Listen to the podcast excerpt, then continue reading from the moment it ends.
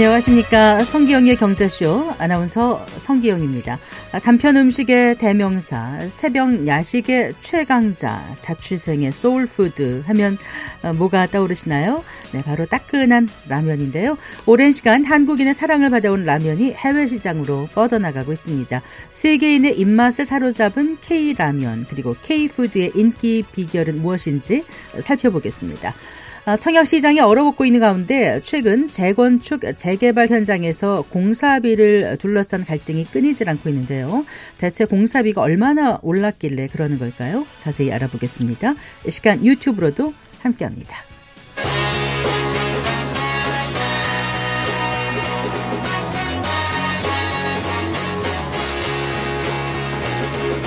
경제 시야를 넓혀드립니다. 투자의 지름길을 안내합니다. 돈 되는 정보를 발견하는 시간. KBS 1라디오 경제쇼.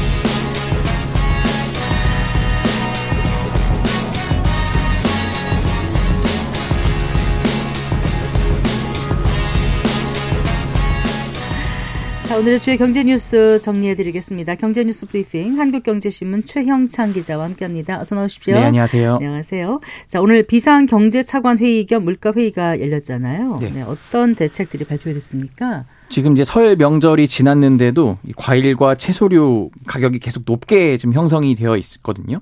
이 때문에 지금 정부가 물가 안정을 도모하는 차원에서 다음 달까지 300억 원을 투입하기로 했습니다. 네. 과일, 오징어와 같은 이 물가 불안 품목을 최대 40에서 50% 할인하겠다 이렇게 발표를 했고요. 지금 그 수산물 온누리 상품권 환급 행사도 전국 68개 이 전통시장에서 상반기 매달 개최한다는 방침인데요. 네. 이게 무슨 행사냐면은 그러니까 예를 들어서 노량진 수산시장에서 국내산 수산물을 6만 8천 원어치 이상 사면은 2만 원 상당의 온누리 상품권을 돌려줍니다. 네. 3만 4천 원에서 6만 7,990원 어치를 사면은 만 원을 돌려주고요. 그러니까 사실상 20% 할인을 해주는 셈인데요. 또 이제 할당 관세 물량으로 대파 3천 톤, 수입 과일 30만 톤이 있는데 이것도 신속히 도입하고 또 배추, 무 8천 톤을 추가 비축하겠다 이렇게 밝혔습니다. 네. 그 돼지고기 할인 행사도 계속 하는 건가요? 그렇습니다. 지금 요즘 마트 가 보시면은 국내산 삼겹살, 목살이 어 비교적 좀 저렴하다 이렇게 좀 느끼신 분들이 있을 거예요. 음, 네. 이 지금 농림축산식품부가 설 성수품 수급 안전 목적으로 시행했던 돼지고기 할인 행사였는데요. 이 할인 행사를 3월까지 연장한다고 지금 발표를 했습니다. 네. 혹시 3월 3일 무슨 날인지 삼겹살 데이. 예, 그렇습니다. 삼겹살 데이인데 네. 삼겹살 소비 촉진을 위한 것 아닌가 이런 생각도 좀 들긴 해요. 이 대형마트나 뭐 중소형 마트에서도 지금 삼겹살이나 목살 같은 이 국내산 돼지고기를 구매하면은 설 명절 전과 동일하게 한 20에서 40% 할인을 합니다. 네. 이 삼겹살의 경우는 지난해 2월 초순 이 소비자 가격이 100g당 2,428원이었는데요. 올해는 2,308원인데 여기에다가 할인 혜택이 더해지면은 100g당 1,425원에 살 수 있습니다. 음, 네. 그리고 그 영세 소상공인 부담을 줄이기 위한 그 전기요금 특별 지원 대책도 나왔던데요. 그렇습니다. 지금 어제 중소벤처기업부가 발표를 하고 오늘 대책회의에서 한 번 더 다뤄졌는데요. 연매출 3천만 원 이하이면서 이 사업 공고일이 이제 오늘이거든요. 네네. 2월 15일 기준으로 영업 중이어야 합니다. 사업장용 전기요금을 부담하는 개인이나 법인 사업자가 대상이고요. 네. 지난해 연중에 개업한 경우에는 개업 이후 월 평균 매출을 기준으로 연 환산을 합니다. 사업 등록증상 개업일이 지난해 12월 31일 이전이어야 합니다. 아, 국세청 조회 기준으로 폐업 상태가 아니어야 되고요. 중복 수급을 방지하기 위해서 한 명이 이제 다수 사업장을 영업하는 경우가 있잖아요. 네. 그렇다고 하더라도 그 한 곳만 신청을 할 수가 있습니다. 이 한국전력과 사용 계약을 직접 맺는 직접 계약자가 있고 뭐 비계약자 이렇게 나누는데 이 직접 계약자는 1차 사업인 오는 21일부터 4월 20일까지 두 달간 신청할 수 있고요. 한전과 계약하지 않고 전기를 사용하는 이 비계약자들은 다음 달 4일부터 신청하면 됩니다. 그 구체적으로 얼마를 깎아준다 이렇게 나온 건 아니고요. 최대 20만 원 할인입니다. 알겠습니다. 네. 네, 정부가 그 고금리 위기 극복과 또 신산업 전환을 지원하기 위해서 뭐 76조 원의 그 맞춤형 기업금융 마련한다고 했는데 네네. 좀 눈에 띄는 지원책 어떤 게 있습니까? 그 중견 기업에 대한 지원책이 나온 점이 좀 인상적인데요. 대기업이라고 하기엔 조금 작고 중소기업이라고 하기엔 좀 큰 규모를 이제 우리가 중견기업이다 이렇게 좀 표현을 하는데 음. 네. 우리나라의 중견 기업이 5,600여 곳 있습니다. 전체 기업의 1.5% 비중을 차지하는데 숫자는 좀 적은 것 같이 보입니다. 하지만은 전체 이 우리나라 매출의 16.1% 네. 그리고 고용의 12.9%를 차지해서 그 위상이 결코 적다고는 할 수 없습니다. 근데 그동안에는 정책 지원에 있어서 조금 소외되어 왔다 이런 지적이 나오는데요. 정부가 이 중견 기업에 대해서 15조 원을 집중 투입을 합니다. 네네. 특히 자금 조달에 어려움을 겪는 중견 기업을 위해서는 최초로 5조 원 규모의 중견기업 전용 펀드가 출시가 되고요. 네.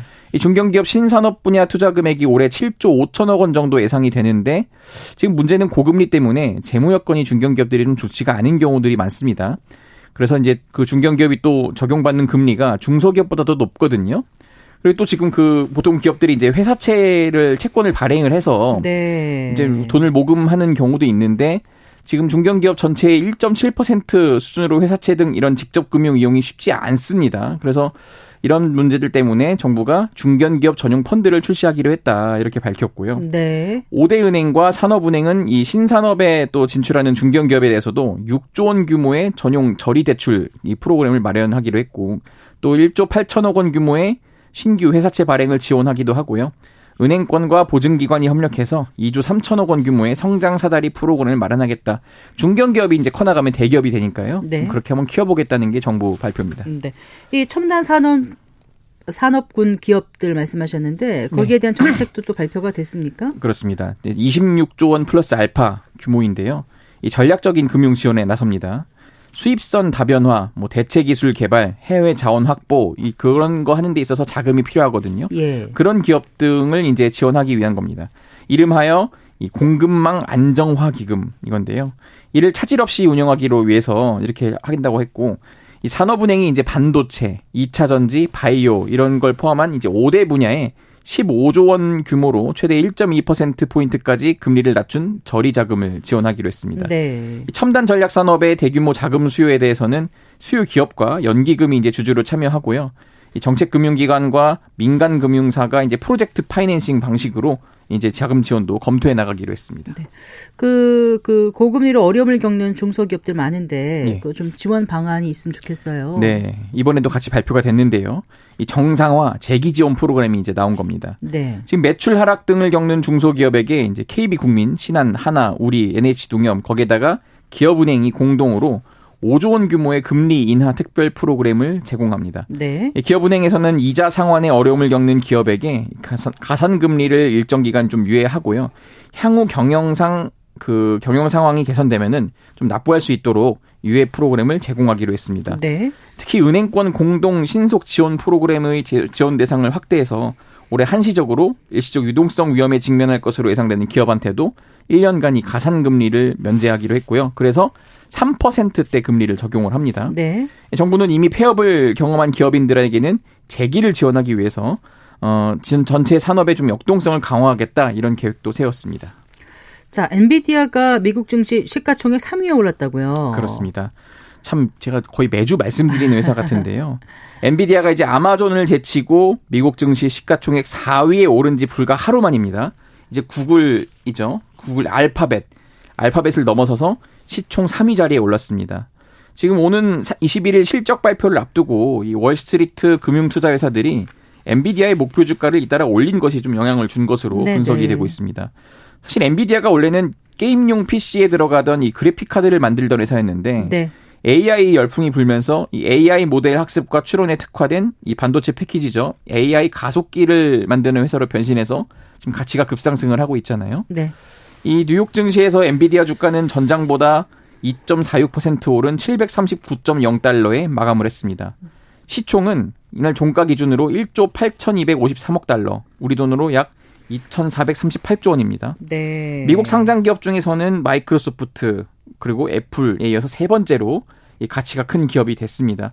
아, 이 같은 주가 상승세가 계속된다면 엔비디아가 조만간 시총 2조 달러 클럽에 입성하는 날도 멀지 않을 것으로 좀 전망이 네. 됩니다. 네. 이런 중에 투자의 대가인 워렌 버핏이 애플 주식을 일부 팔았다는 소식이 전해졌어요. 그렇습니다. 지금 워렌 버핏이 이끄는 그 투자 기업이 있잖아요. 버크셔, 해서웨이. 해서웨이. 네. 네, 지난해 4분기 보유한 애플 주식 일부를 매각한 것으로 지금 나타났습니다. 월스트리트 저널이 이제 보도를 한 건데요. 버크셔 해서웨이가 전날 그 미국 증권거래위원회에 제출한 보고서를 인용했습니다. 아, 지난해 4분기 보유 중이던 애플 주식 중에 천만 주를 이제 네. 매도를 했다고 보도를 했는데요. 이 매도로 버크셔 해서웨이의 애플 보유 지분은 기존보다 1%포인트 감소한 5.9%로 줄어들었습니다. 미국 증권가에서 어떤 반응이 나오고 있어요? 그러니까 아무래도 애플에 이제 연달아 닥친 악재들이 영향을 끼친 것 아니냐 이런 해석들이 나오는데요. 애플이 이제 지난해 연말 그 미국 의료기술 기업 마시모와의 특허 분쟁에서도 졌고요. 또 중국 판매 부진인 때문에 이례적으로 지금 가격 할인까지 나서고 있거든요. 음, 네네. 좀 이런 것 때문에 투자자들이 이 애플 주가가 좀 고평가된 것 아니냐 이러면서 요즘에 유행하는 그 말인 그 미국 7대 big tech 기업 있잖아요. Magnificent Seven. 거기서 제외해야 네, 된다. 거기서 제외해야 된다. 뭐 이런, 이런 주장도 좀 나오고 있어요. 네. 네. 근데 다만 이제 이번 매도가 이 버핏의 의중에 따른 것이라기보다는 이런 버크셔 해서 웨이 내 그런 다른 투자 전문가 의견에 따른 것 아니냐 이런 의견도 나오는데요. 네, 네. 이 때문에 지금 오는 24일이죠. 버크셔 해서 웨이의 그 연례 보고서하고 그때 함께 발표될 그 버핏의 주주 서한 있잖아요. 네. 그 내용에 어떤 게 담길지 지금 관심이 쏠리고 있습니다. 알겠습니다. 네, 잘 들었습니다. 고맙습니다. 감사합니다. 경제 뉴스 브리핑 한국경제신문 최형창 기자와 함께했습니다.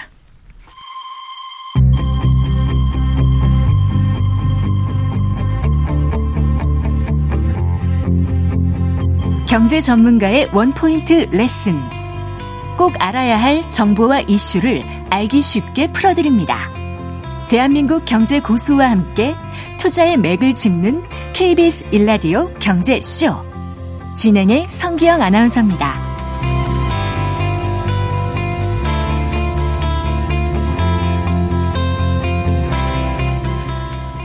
어, 몇 년 전까지만 해도 외국인들에게 잘 알려진 한국 음식 하면은 뭐 불고기나 비빔밥이었는데 요즘 가장 핫한 K푸드 하면은 단연코 라면이라고 합니다. 자, 외국인들의 라면 사랑 알아보고 K푸드의 해외 시장 전망도 해보겠습니다. 유로모니터 문경선 한국 리서치 총괄 스튜디오에 모셨습니다. 안녕하세요. 안녕하세요. 네, 반갑습니다. 반갑습니다. 유로모니터 하면 이제 시장 조사 업체잖아요.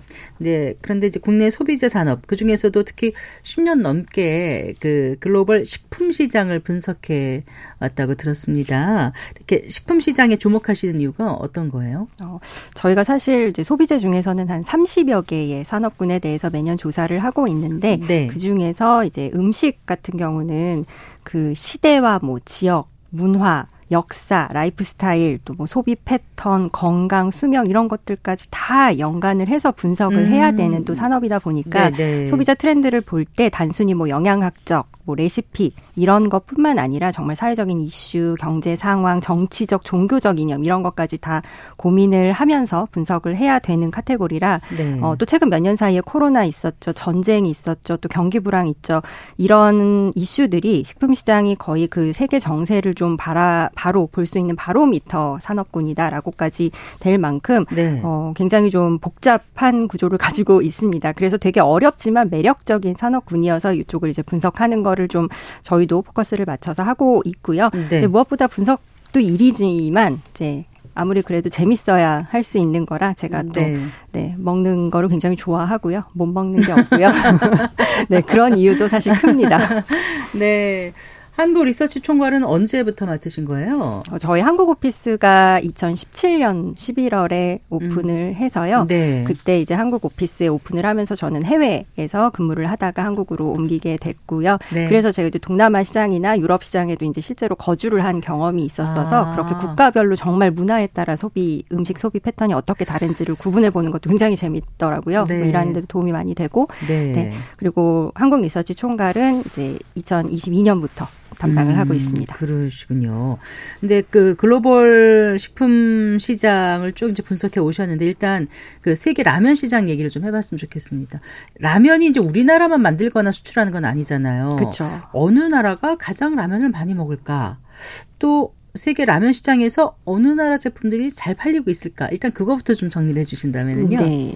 사실 이 라면이 인스턴트 noodle을 저희가 라면이라고 이제 표현을 하는 건데 사실 글로벌 시장에서는 이게 한국 식품이라기보다는 아시아 food라고 하는 게 더 정확할 것 같고요. 네. 저희 데이터 상으로는 글로벌 라면 시장 2018년도에 390억 달러 조금 감이 없으시죠? 약 40조 원 정도 음, 규모고요. 네. 23년도에 500억 달러로 증가를 했어요. 그래서 약 64조 원 정도 규모로 굉장히 빠르게 성장을 하고 있는데 라면하고 친한 국가들은 어뭐 예상하듯이 중국, 일본, 인도네시아 이런 아시아 국가들이 시장 규모가 네 거의 이제 글로벌 시장을 다 리드하다시피 할 정도로 굉장히 라면이 많이 팔리는 나라. 네네. 그러니까 네. 주로 많이들 드시는 거죠. 네. 근데 재미있는 건 미국이 2020년까지만 해도 라면 시장 규모가 전 세계 5위 수준이었어요. 근데 네. 21년부터 4위로 올라서면서 한국 시장 규모를 넘어섰습니다. 그러니까 어. 그만큼 지금 미국인들도 라면을 많이 먹고 있다는 얘기고요. 네. 근데 물론 인당 라면 소비 금액으로 보면 당연히 일본하고 한국이 거의 비슷한 수준으로 1, 2위를 하고 있고요. 그 외에도 대부분 다 아시아 국가들이 상위권을 차지하고 있어서 네. 미국은 뭐 현재 연간 한 8억 아, 8달러 인당 소비 금액이 한 8달러 정도 수준으로 아직은 작지만 네. 어, 지난 5년 동안 이 인당 소비 금액이 두 배 이상 늘어날 정도로 지금 굉장히 음. 좀 핫한 푸드인 것 맞는 것 같습니다. 네, 그러니까 미국에서도 그럼 우리나라 라면이 많이 팔려요? 음, 이렇게 글로벌 라면 시장이 성장하는데 사실 한국 제품 그 미국도 마찬가지고 한국 제품들이 굉장히 지금 바쁘게 다들 경쟁을 하고 있고 승승장구를 하고 있는데 어 글로벌 라면 그 기업 순위들을 좀 보면 어, 당연히 중국, 일본, 인도네시아 이렇게 좀 큰 규모의 국가들의 기업들이 잘하고 있는 건 맞아요. 근데 네. 여기에서 어, 우리나라의 농심이 이들과 어깨를 나란히 하면서 현재 글로벌 5위 그리고 미국 시장에서는 2위를 기록하고 있습니다. 아, 그렇군요. 미국에서 2위군요. 우리 라면이. 네. 근데 이제 요즘 라면 시장이 뜨거워졌다, 핫하다, K라면 열풍이다, 막 이렇게 얘기를 하는데 실제로 세계 시장에서 라면이라는 음식 그 자체의 인기가 높은 건가요? 아니면 우리 유독 K라면의 인기가 높아진 건가요?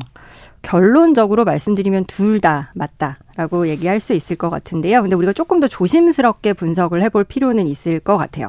어, 한국도 사실 코로나 시기에 그 돌밥돌밥에서 좀 벗어나려고 다들 간편식 엄청 찾으셨고 그랬죠. 그래서 간편식 시장이 굉장히 성장을 맞아요. 했단 말이에요. 네. 해외도 마찬가지로 이 매일매일 집에서 밥해 먹어야 되는 그 귀차니즘을 좀 해소하기 위해서 간편식에 대한 니즈가 굉장히 커졌고 그 간편식의 하나로 라면에 대한 소비자의 관심이 커졌다라고 네. 분석을 할 수 있겠습니다. 네. 근데 또 코로나 가 끝나면 인기가 시들해질까 했는데 바로 경기 불황이랑 이제 물가 상승 이런 후폭풍이 찾아오면서 이제는 또 저렴하지만 간편하게 근데 또 든든하게 한 끼로 먹을 수 있는 간편식들을 좀 사람들이 많이 찾게 된 거죠. 네. 이렇게 라면이 글로벌 시장에서 좀 주목을 받기에 유리한 그런 환경이 좀 조성이 된 것도 네, 긍정적인 영향을 네. 미쳤고요.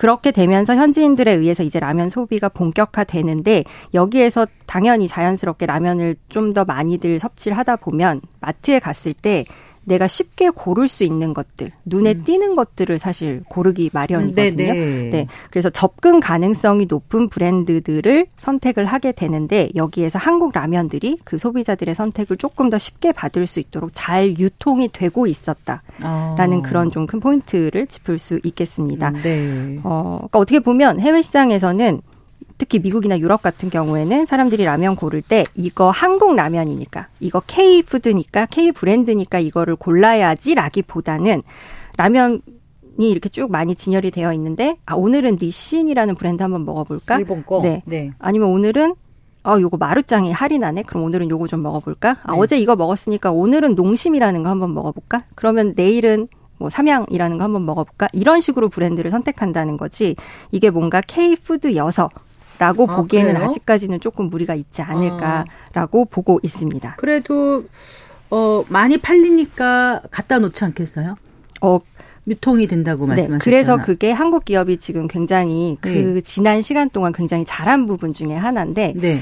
어 사실 북미 시장에서 처음에 이제 라면 시장이 커지고 이런 거는 대부분 다 아시아인들 네, 미국에 네. 거주하고 있는 아시아인들 그래서 뭐 oriental market 뭐 아시아 마켓 이런 맞아요, 데 가면 맞아요. 특별히 더 많이 쉽게 구할 수 있었었는데 그런 거에 굴하지 않고 특히 농심 같은 경우는 이제 현지 월마트 네. 같은 곳에 계속 계속 꾸준히 문을 두드리고 그 성과가 코로나와 경기 불안과 이런 것들과 맞물리면서 좀잘 이렇게 음. 빵 터진 그런 케이스가 아닌가 싶기도 하고요. 음, 네. 그래서 사실 지금 미국이나 유럽권 같은 경우에는 다른 라면은 좀 찾기 어려울 수 있어도 어 뭐 학교 도서관 학교 매점 이런 데까지 신라면은 다 들어가 있거든요. 네. 그래서 그런 면에 있어서 사람들이 해외 사람들이 라면에 신라면을 약간 우선순위에 두고 인식을 하는데 그게 딱히 한국 라면이어서라고 인지하기보다는 그냥 여러 가지 라면의 주류 브랜드 중에 맛있는 라면의 하나로 음. 신라면을 인지하고 있다. 그러면 이제 K 컬처가 유행하면서 한국에 대한 관심이 생기면서 더불어서 한국의 라면이 인기가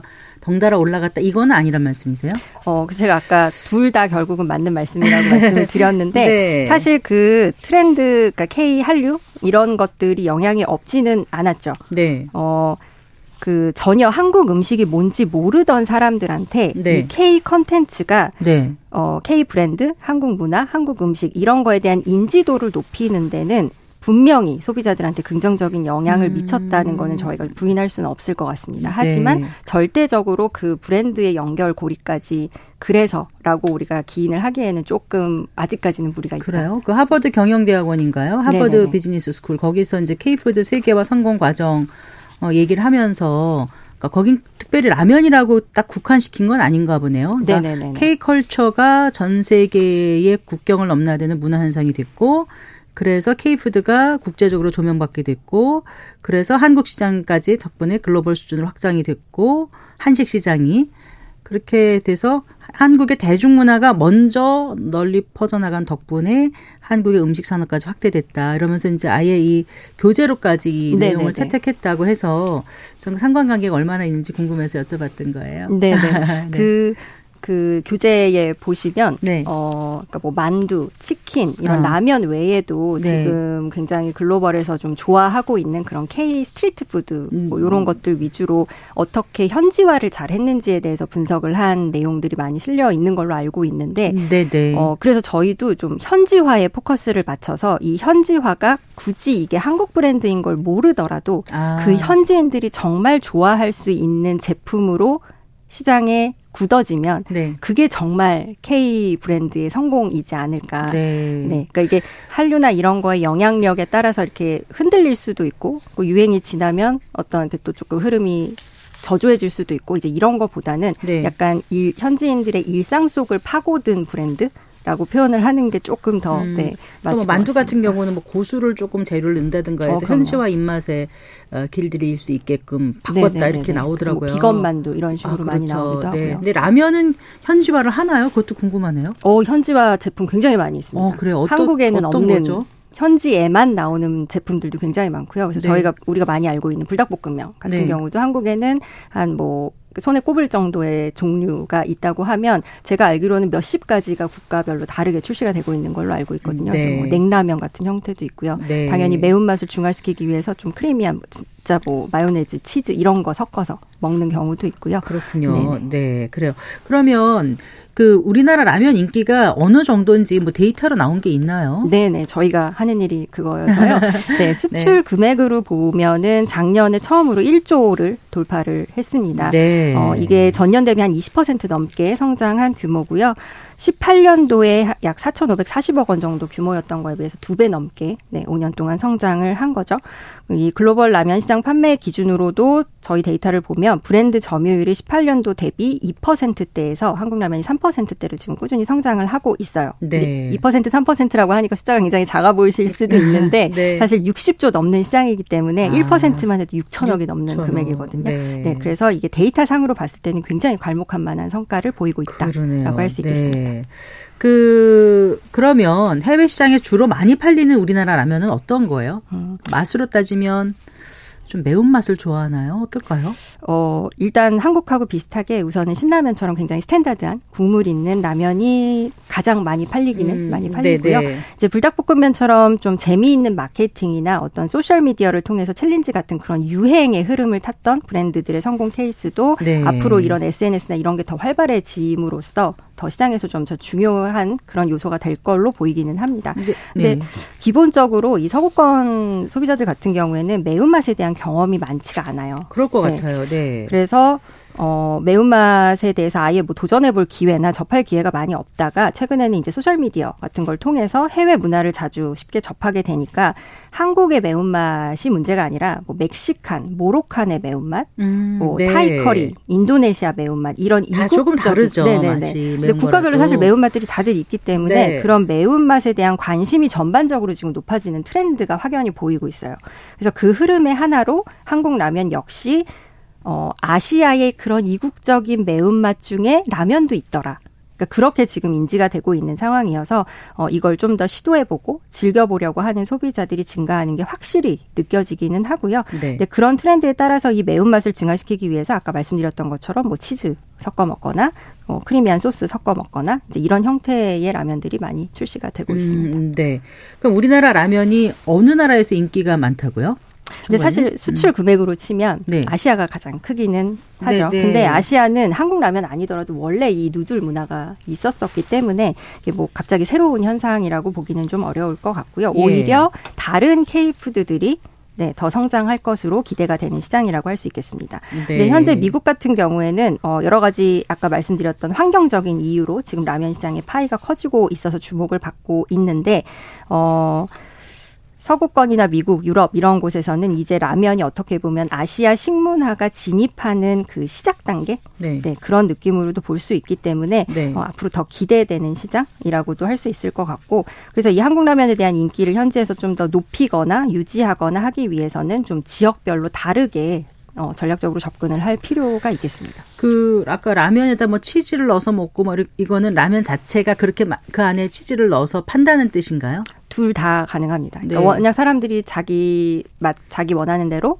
레시피를 만들어서 먹으니 네. 기업들이 그 제품을 아예 제품을 출시를 하는 거예요. 음, 궁금한 게 이제 라면을 먹을 때 그 레시피 어떻게 어떻게 조리하세요 하는 방법대로 하는 건지 해서 먹는지 아니면 고유의 자기네 방법대로 이렇게 바꿔가지고 먹는지 이게 궁금해서 제가 여쭤봤던 거예요. 어, 그두 가지 다 공존하고 있다고 할 수 있겠는데 사실 그 생각보다 제가 지금 계속 뭐 볶음면 아니면 뭐 소스 추가적으로 해서 먹는 거 이런 것들도 말씀드렸는데 생각보다 또 기본의 그 스탠다드 라면을 충실하게 먹는 분들도 많이 있어서 네. 이제 여러 가지 그때그때 뭐 컨디션 문화 상황에 따라서 계절에 따라서 또 지역의 그런 문화적인 거에 따라서 다르게 나타날 수는 있을 것 같은데 사실 이 볶음면 같은 게 현지에서는 국물 문화가 또 익숙하지 않을 수 있어서 이 볶음면이 조금 더 현지에 녹아드는 데는 어 쉬울 수 있을 것 같기는 하고요. 네. 그리고 미국 시장에서도 이 라면이 확 주목을 받았던 게 사실 기생충 영화에서 나온 음. 짜파구리 이후로 이렇게 관심을 네. 확 받은 것도 있었기 때문에 네. 어 좀 다양하게 어 활용을 하시긴 하지만 코로나 이후로는 이제 아예 든든한 간편식 한끼 요런 식으로 좀 positioning이 되면서 오히려 soup과 noodle을 함께 즐길 수 있다라는 그 스탠다드형의 음. 라면에 조금 더 강점이 또 작용을 하고 있는 것 같습니다. 제가 이제 조리법을 여쭤봤던 이유는 이제 그 K 푸드라든가 K 라면 인기가 어떤 특이한 음식 체험 열풍 혹은 이제 한류의 영향 때문에 그렇게 먹는 거라면 이런 게 좀 금방 인기가 식지 않을까 이런 생각도 좀 들어서 여쭤봤던 거예요. 아니면 이게 이제 K푸드 인기라는 게 글로벌 어떤 그 초입 단계라인 건지 앞으로 계속 확장해 나갈 수 있는 건지. 네. 예. 우리가 이 시점에서 이걸 되게 진지하게 좀 고민을 해봐야 될 타이밍이 온 것 같기는 해요. 그래서 이 K 컨텐츠, 즉 한류라는 게 K푸드 인기의 윤활유가 되어준 거는 맞습니다. 근데 이 K푸드라는 용어가 옛날부터 계속 있기는 했었었지만 이게 네. 본격적으로 정말 K푸드의 그 열풍이라는 걸 일으킨 건 코로나 이후 뭐 오징어 게임 이런 것들이 인기를 얻고 또 그 OTT 드라마에서 K 뭔가 K가 관련된 문화들, 패션, 뷰티, 뭐 네네. 생활 라이프 스타일 이런 것들을 자꾸 노출이 되고 그런 게 인기를 끌면서 거의 한류의 정점을 찍는 그런 상황이 왔다고 보는데요. 근데 이런 흐름에서 지금 동남아 같은 경우에는 K푸드뿐만 아니라 그래서 정말 한국인이 하는 건 뭐든지 다 따라하고 싶어요. 그래서 사실 K 패션이라는 말이 되게 아이러니한 말이거든요. 한국의 뭐 전통 옷을 입는 것도 아니고 근데 그냥 음. 한국인들만의 아. 그 스타일이 있다고 해요. 네, 그래서 네. 그 스타일대로 옷을 입고 싶어 하고 악세사리를 들고 싶어 하고 이제 정말 뭐든지 다 따라하고 싶어 하는 센세이션을 일으킬 정도인데 어 아까 처음에 말씀드렸던 거에 이어서 좀 냉정하게 말씀을 드리면 서구권에서는 사실 이 K 컨텐츠가 한국이 뭔지도 잘 몰랐던 그런 곳에서 한국이 어떤 곳인지 인식하는 데는 사실 정말 많은 도움을 줬어요. 음, 네. 아마 대부분들 다 해외 여행 가보시면 처음에 Chinese, are you Japanese 이런 질문 되게 많이 받으셨을 거예요. 그래서 I'm Korean이라고 하면 North Korea, South Korea 이런 질문 꼭 순차적으로 오거든요. 근데 그렇게 한국에 대한 인지도가 굉장히 낮았다가 이런 컨텐츠의 영향으로 지금 한국에 대한 인식, 긍정적인 인식이 지금 굉장히 많이 올라온 거는 사실이고 그래서 이 컨텐츠를 어, 즐기기는 하지만 서구의 네. 소비자들도 근데 이 컨텐츠를 즐겼다고 해서 이게 바로 K 푸드로 연결되거나 그런 단계까지는 아직 아니라는 거거든요. 그래서 네. 꾸준히 이 한국의 인지도가 높아진 상황에서 제품력으로 뭔가 승부를 봐야 하는 그런 시점에 오지 않았나 네, 음, 생각이 듭니다. 네, 그래요. 그 K푸드를 대하는 국가별의 아니면 시장별로 좀 반응은 다를 것 같거든요. 어때요? 동남아 시장이라든가 북미 시장이라든가. 어, 네, 많이 다릅니다. 그래서 네. 북미 시장 같은 경우는 방금 말씀드렸던 것처럼 어, 아시아 시장에 대한 관심 자체는 지금 굉장히 높아지고 있어요. 그래서 일본산 위스키도 갑자기 많이 좀 증가한 편이고 보통 dumpling이라 그러죠. 뭐 wrapping food라 그래서 만두, 스프링롤 이런 아시아에서 네 나오는 여러 가지 wrapping food들을 다 어, 좋아하기도 하고 또 noodle도 기본적으로 따뜻한 국물과 noodle, 라면 외에도 여러 가지 아시아의 음식들을 즐기는데 어 우리랑 조금 지금 저희가 관점이 좀 너무 앞서가 있는 부분이라고 볼 수 있는 게 그들은 이걸 이건 한국 음식, 이건 베트남 음식, 이건 일본 음식 이렇게 구분을 해서 즐기지는 않는 것 같아요 아직까지는 그냥 네, 네. 통틀어서 아시아 음식 오늘 우리 Asian food 먹을까? 그러니까 음. 이런 식의 약간 흐름 북미 시장에서는 그렇고요. 네, 네, 흘러가고 네. 있기 때문에 어 그런 면에 있어서는 지금 한국 라면이 미국 시장에서 선전하는 게 더 의미 있고 굉장히 지금 잘하고 있는 정말 현지를 파고든 그런 면에서는 굉장히 잘하고 있다라고 칭찬할 만한 부분인 것 같고요.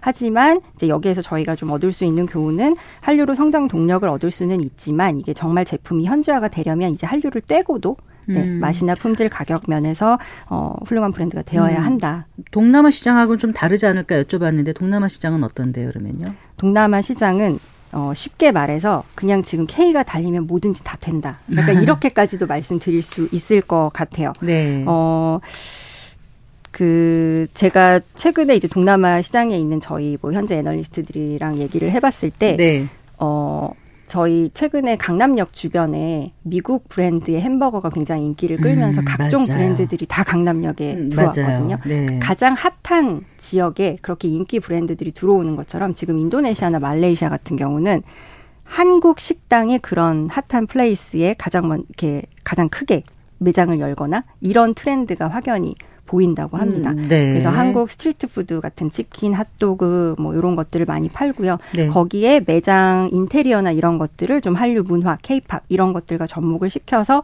또 많이 들 소비자들을 끌고 이목을 집중시키고 있고 네. 또 되게 재밌는 건 거기 그 이제 저희가 드라마 같은 거를 보는 상황에서 네. 드라마에 나오는 소주 문화 이런 것들을 따라하고 싶어서 네. 네, 뭐 할랄 소주도 나오고요. 예, 네, 그렇군요. 되게 재밌는 것들이 많이 현지에서는 볼 수 있다고 합니다. 네.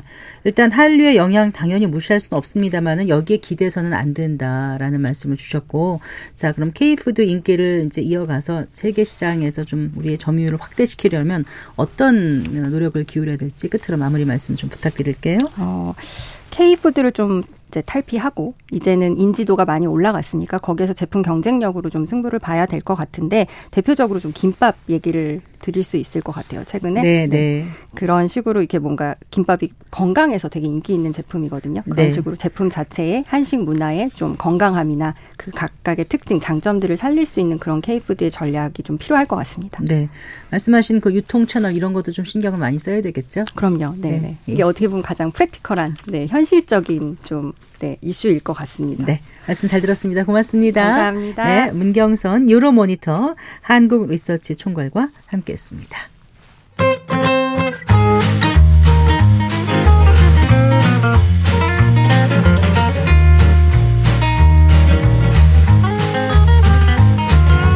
경제 맛집 투자 하플.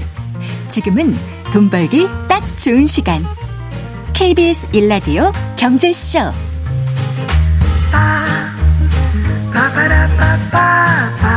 4시 39분입니다. 성기영의 경제쇼 2월 28일 수요일에는 안수남 세무사와 함께하는 세무상담 코너가 열립니다.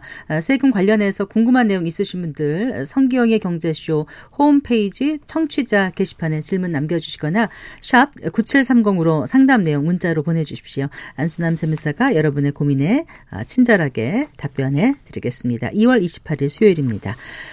자, 한 주간 집값 동향을 살펴보고 어, 실생활에 도움이 되는 부동산 관련 소식들 발빠르게 전해드립니다. 오늘도 김인만 부동산 경제연구소장과 함께하겠습니다. 어서 나오십시오. 안녕하세요. 안녕하세요. 자, 주간 집값 동향부터 좀 살펴볼까요? 네, 이번 주 동향이 굉장히 중요합니다. 왜냐하면 설 지나고 이제 첫 조사 결과가 나오기 때문에 저도 이제 두 시간 전에 굉장히 예의주시하면서 딱 어, 열어봤는데요. 해마다 이때가 중요했나요? 원래 명절이 중요합니다. 아, 설 추석이 이제 터닝 포인트 역할을 하기 때문에 설 지나고 반등을 하느냐 더 하락폭이 확대가 되느냐가 굉장히 중요한 포인트였는데요. 네. 내용을 보니까 일단 소폭이지만 반등에는 성공한 것 같습니다. 네. 네. 설 지나고요. 그래서 전국은 전국 수도권이 마이너스 0.06%에서 마이너스 0.04%로 0.02% 포인트 소폭 아, 소폭이지만 반등에 성공을 했고요. 지방은 마이너스 0.05%, 서울은 마이너스 0.05에서 마이너스 0.03, 전반적으로 0.02%포인트, 특정 지역뿐만 아니라 서울, 지방, 수도권 전반적으로 다 반등을 했기 때문에 저는 의미가 있다라고 보여지고요. 잠깐만요. 지금 반등에 성공했다고 하셨는데 네.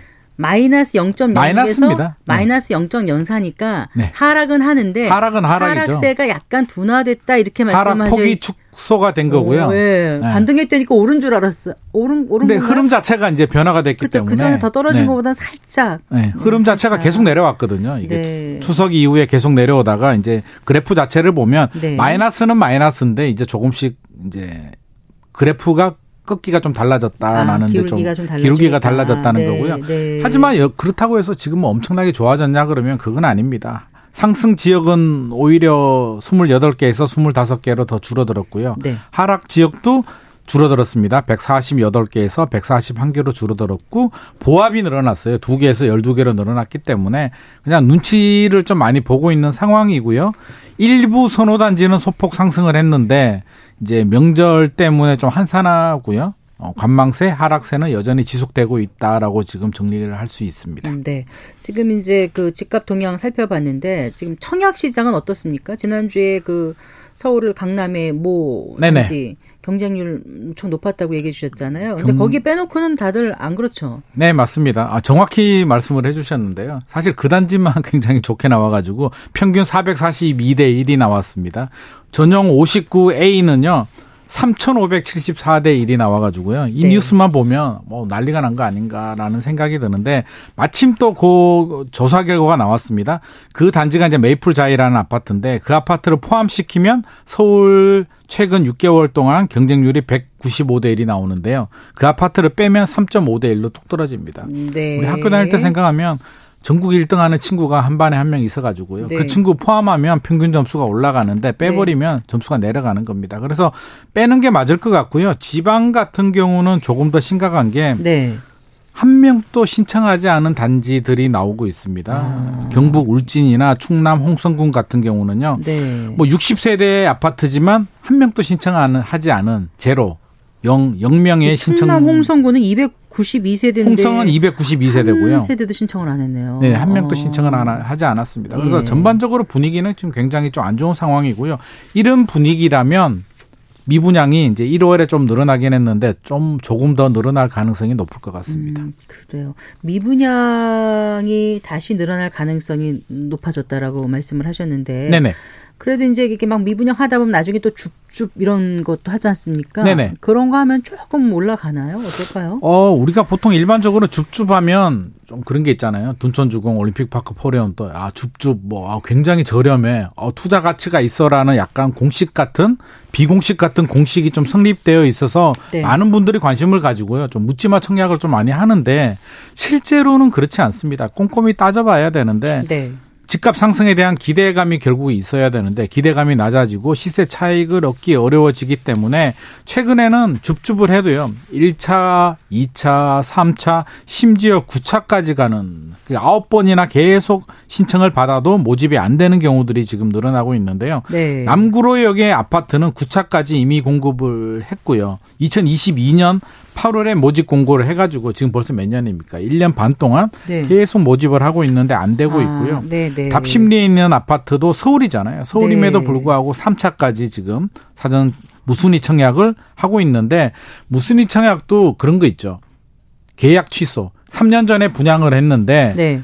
뭐 부적격 때문에 계약 취소가 나와서 3년 전 분양 가격으로 나오는 뭐한 개, 두 개짜리는 로또가 나오는데 네. 이런 시, 시장의 수요자들이 신청을 하지 않아서 무슨 일로 나오는 이런 물량들은 사실은 모집이 잘 안 되는 상황입니다. 지금 분위기가 그렇고요. 네. 상도동에 있는 아파트도 지금 3차까지 진행을 하고 있는데 잘 안 됩니다. 공통점이 있어요. 공통점이 뭐냐면 주변 시세보다 조금 더 분양가가 높게 책정이 됐다. 음, 네. 고분양가를 책정한 단지들은 시장 분위기가 좋았을 때 작년 여름까지만 하더라도 어느 정도 소화가 됐는데 추석 이후에 이제 분위기가 살짝 꺾였기 때문에 지금 주변 시세보다 좀 높다 가격 경쟁력이 낮다라고 한다면 시장의 수요자들은 지금 냉정하게 거절을 하고 있는 상황입니다. 음, 그렇군요. 자, 청약 시장은 이런데요. 그런데 또 이 공사비 갈등을 겪는 사업장이 늘어나고 있다면서요. 네네. 이게 지금 굉장히 좀 심각한 문제로 되고 있는데요. 최근에 이제 인건비, 뭐 시멘트 값, 철근 값이 다 올라가면서 뭐 네. 어쩔 수 없다라는 반응이 있기도 한데 좀 놀라운 어 사실 이렇게 말씀드리면 좀 많이 놀라실 것 같은데요. 네. 저도 오늘 오전에 현장을 좀 다녀왔습니다. 어떤 상황인지 한번 모니터링을 하고 왔는데요. 반포에 반포주공 1단지라는 아파트가 있습니다. 네네. 네. 굉장히 큰 아파트고요. 부촌이 이제 될 아파트인데 공사비만요. 총 세대 수가 5,002세대 아파트를 건립을 하는데 네. 당초 공사비가 2조 6천억입니다. 2조 네. 6천억인데 최근에 이제 시공사에서 1조 4천억을 올려달라. 4조 원으로 공사비를 책정해달라라고 이제 요구를 했습니다. 조합에.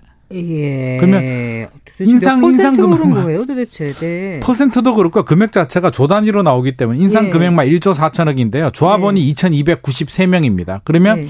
단순하게 그냥 나누기로 하면은 조합원 1인당 6억 원이 더 나오게 됩니다. 공사비만. 근데 평형에 따라 다르니까 물론 뭐 그렇죠. 많이 하는 경우도 더 많이 내는 경우들도 있고 적게 내는 경우들도 있는데 네. 조합원들이 지금 깜짝 놀란 상황이고요. 지금 어떻게 이제 총회 결과가 나올지는 좀 지켜봐야 되는데 더 문제는 뭐냐면 이 아파트만이 문제는 아니라는 거죠. 그냥 이 아파트만 문제면 사실은 걱정도 하지 않는데 신반포 22차 같은 경우는 공사비가 한 2.5배 정도 올랐습니다. 2017년에 시공 계약을 맺을 때 3.3제곱미터당 500만 원 정도였는데 최근에 1,300만 원으로 해달라. 공사비만. 공사비만. 공, 공사비만, 공사비만 네. 해달라고 해서 지금 문제가 되고 있고요. 네. 잠실 진주 아파트 같은 경우도 660만 원에서 889만 원으로 기본적으로 1.5배에서 2배 정도는 지금 인상을 요구하고 있기 때문에 네. 여러 구역에서 지금 갈등이 있고요. 뭐 은평구의 대조 1구역 같은 경우는 지금 공사가 중단된 상황입니다. 음. 뭐좀 200까지도 아니고 지금 신반포 22차 말씀하신 거는 거의 2.6배 같은데요? 네네, 2.6배, 자, 2.7배 그러면 이 정도면 아유 우리 이 시공사하고 못하겠다. 조합원들이 좀 강하게 나서지 않을까요? 당연히 그렇게 해야 되는데 네. 그렇게 하면 이제 협상이 되는 거잖아요. 네. 아, 너희 아니면 우리 안 해. 다른 건설사 찾을 거야라고 해야 되는데 지금 분위기가 다른 건설사들도 나서지 않는다는 게 지금 심각한 문제가 되고 있습니다. 기본적으로 2021년 대비 공사비가 38.4% 정도 건축비가 올랐다라는 통계가 나오고는 있습니다. 네. 근데 최근에 이제 노량진 1구역이라고요. 우리 여의도 이제 가까운 곳에 노량진 뉴타운 중에 이제 1구역이 조합이 처음에는 600평 3.3 제곱미터당 695만 원으로 책정했다가 아 이거 너무 낮은 것 같은데 조합이 스스로 좀 살짝 올렸습니다. 730만 원으로 올려서 공사할 사람 좀 나와 주세요. 입찰 공고를 냈는데요. 2023년 11월에. 11월. 예, 작년이죠. 네. 네. 아, 건설사들이 한 곳도 신청하지 않았습니다. 아, 이 돈이면 못 한다 이 뜻이군요. 그냥 안 한답니다. 그냥 어. 이 돈이면 안 하겠다라고 하니까 공사비 올려달라고 하면 시공사를 바꿔야 되는데 지금 나서는 시공사가 전혀 없다라고 합니다. 아니 뭐 안전 진단을 뭐 없애주고 뭐뭐 뭐 공기를 짧게 해주고 뭐 해도 소용이 없네요 이제는요. 지금 그 문제가 아닌 것뭐 같습니다. 뭐 추진을 하더라도 시공비를 를 감당할 수 없어서 추가 분담금을 내지 못하는 분들이 많은 조합은 아예 재건축 추진도 안 될 것 같고 안 될 가능성이 상당히 높아졌죠. 그리고 이렇게 질질 끌려다니는 거잖아요. 끌려다니고 결국에는 조합원들이 아우 이 돈 내고 우리 못 하겠어 하지 말자라고 그런 목소리들이 나올 수도 있고요.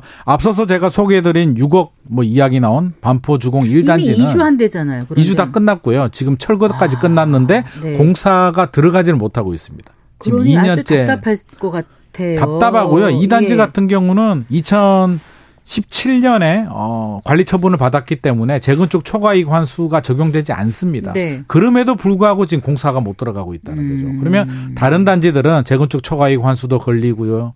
공사비도 올라가면 현실적으로 정부가 뭐 재건축 안전진단 없이 추진할 수 있게 해준다고 하더라도 사실상 진행하기는 좀 어려운 그런데요. 상황인 것 아무리 인건비가 오르고 아까 얼마나 오르셨죠? 그 건축 자재비 뭐 이런 거 다 포함해서 한 2021년 대비 40% 정도 건축비 올랐다고 했는데 네.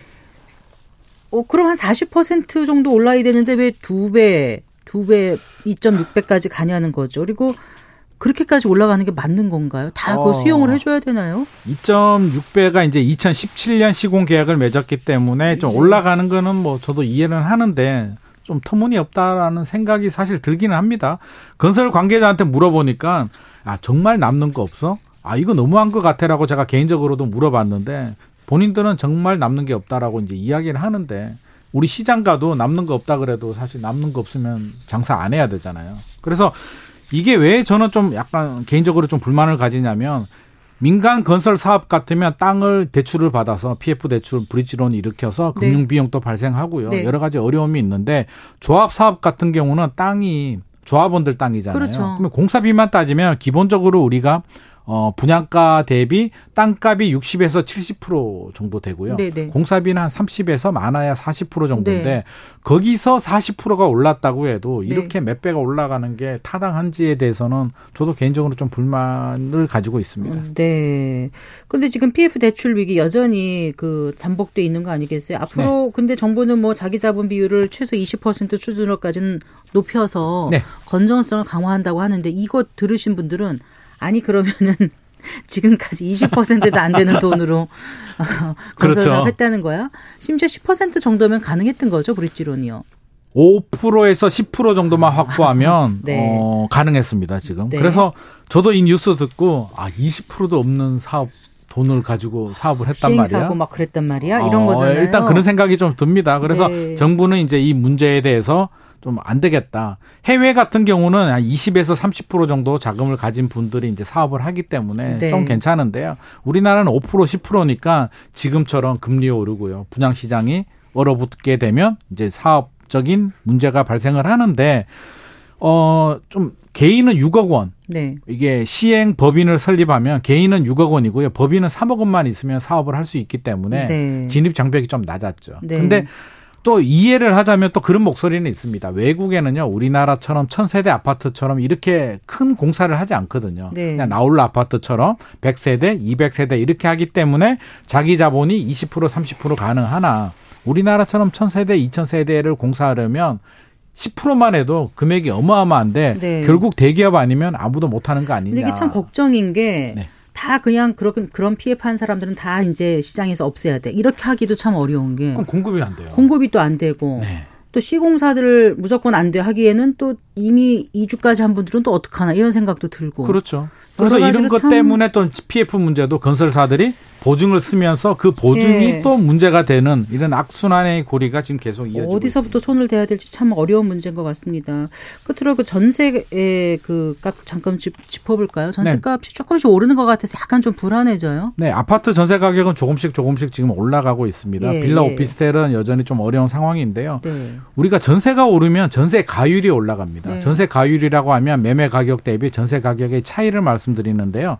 이게 지금 올라간다는 얘기는 결국에는 전세 가율이 올라가면 투자금이 적게 들어가죠. 투자금이 점점 점점 적게 들어가서 집을 살 수가 있으면 무자본 갭 투자 무자본까지는 아니더라도 갭 투자 수요가 또 늘어날 수 있다. 그래도 집값이 떨어지니까 전세가율이 올라가는 거 아닐까요? 두 가지가 다 맞물려 있습니다. 네. 집값은 매매 가격은 조금 떨어지고요. 음. 전세 가격은 올라가니까 이 차이가 줄어드니 지금 당장은 아니겠지만 이런 상황이 1년, 2년, 3년 지속이 되면 결국에는 또 갭 투자가 유입이 되고 집값이 올라가는 부작용이 생길 수도 있기 때문에 이 부분에 대해서는 정부도 좀 예의주시를 하고 좀 음. 대응을 해야 될 것 같습니다. 전세 이주하실 분들은 약간 일찍 계약하시는 것도 방법이겠네요. 이주하시는 분들은 일찍 계약하시는 것도 좋은 방법이고요. 네. 올라갈 가능성이 있다면 어, 2 플러스 2 계약갱신 청구를 한 번 할 수 있는데 네. 그거를 네. 아껴뒀다가 2년 후에 사용하는 것도 좋은 방법이 될 것 같습니다. 알겠습니다. 잘 들었습니다. 고맙습니다. 감사합니다. 네, 김인만 부동산 경제연구소장과 함께했습니다. 마칠 시간이네요. 성기영의 경제쇼 오늘 순서 여기까지입니다. 저는 아나운서 성기영이었습니다. 고맙습니다.